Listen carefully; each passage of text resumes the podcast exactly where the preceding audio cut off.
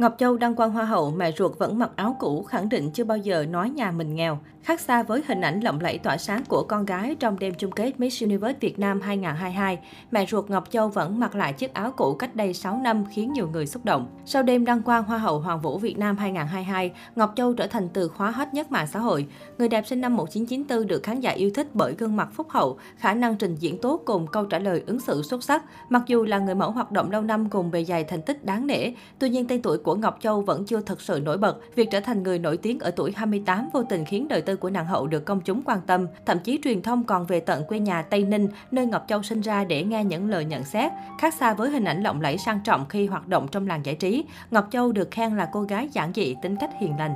Mới đây, khoảnh khắc đăng quang của Hoa hậu Ngọc Châu tiếp tục gây xôn xao dư luận. Bên cạnh nhan sắc xinh đẹp của chân dài, khán giả không khỏi xúc động khi mẹ ruột lặn lội từ quê lên thành phố Hồ Chí Minh cổ vũ con gái. Người phụ nữ chân phương vỡ òa khi chứng kiến thành công của Ngọc Châu sau thời gian dài nỗ lực. Đặc biệt, netizen còn phát hiện chiếc áo mà mẹ ruột Ngọc Châu diện cách đây 6 năm một lần nữa xuất hiện trên sân khấu. Chỉ khác là năm 2016, cô chiến thắng Việt Nam Next Top Model 2016 và bây giờ đã trở thành Hoa hậu Hoàng vũ Việt Nam. Dù không đồng hành cùng con gái trong sự nghiệp, nhưng vào những thời khắc quan trọng, mẹ ruột luôn là điểm tựa, ủng hộ hết mình để Ngọc Châu tỏa sáng. Xem lại những thước phim quý giá, Tân Hoa hậu Hoàng vũ Việt Nam bồi hồi chia sẻ, vẫn chiếc áo đó 6 năm trước, 6 năm sau cũng không thay đổi. Con cảm ơn mẹ vì đã luôn bên con trong từng cột mốc của cuộc đời, con yêu mẹ rất nhiều.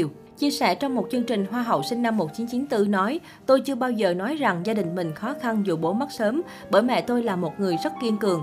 Mẹ lúc nào cũng cố gắng để có được cuộc sống tốt hơn nên tôi cảm thấy mẹ như một người hùng vậy đó. Khi bố mất, gia đình tôi đang trồng mía. May mắn là năm đó mía rất được mùa nên thu nhập khá cao. Tuy nhiên năm đó mẹ tôi còn trẻ nên không dám đầu tư thêm. Lúc đó mẹ đã quyết định xây một căn nhà. Toàn bộ số tiền thu được thời điểm đó khoảng hơn 100 triệu đồng. Mẹ nói với chúng tôi rằng đây như một tài sản mà bố mẹ để lại. Nếu sau sau này mẹ có đi thêm bước nữa thì cũng không cảm thấy hổ thẹn với các con. Điều đó khiến tôi vô cùng trân quý, người đẹp chia sẻ thêm. Trả lời phóng viên, hàng xóm không tiếc lời khen có cánh dành cho mẹ ruột Ngọc Châu. Người dân quanh đây họ đều nhận xét mẹ của Hoa hậu rất hiền lành chăm chỉ. Mẹ của Châu thì cứ ở vậy rồi làm rẫy nuôi con. Mẹ của Châu giỏi dữ lắm, không ai bằng đâu hiền từ. Mỗi khi nhắc chuyện có con thi hoa hậu là cười cười vậy thôi.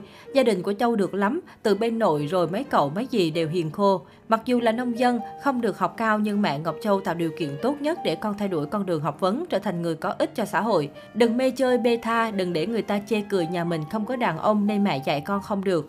Mấy đứa con có đứa nào cũng ráng cố gắng, đi học 12 năm trời, con chỉ nghĩ khi đau bệnh, mẹ Hoa hậu nói. Ngọc Châu trở thành Hoa hậu Hoàng vũ Việt Nam với sứ mệnh ra quốc tế. Chị gái xúc động khi nhớ lại quãng thời gian cực khổ, cuộc sống khó khăn nhưng chưa bao giờ nàng hậu sa ngã tự lập sớm. Khó khăn cả gia đình, ba mẹ mất sớm. Khi ấy ba chị em còn nhỏ nên mẹ phải bươn trải nhiều hơn.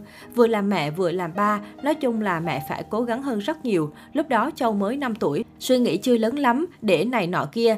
Nhưng mà lúc ba mất, mấy chị em luôn bảo ban nhau. Sáng 4 giờ mẹ đã đi làm, vậy nên ba chị em tự cơm nước cho nhau. Châu đi thi hoa hậu không nói, Nestop cũng không nói. Hàng xóm người ta coi, nhà thì biết sao hàng xóm.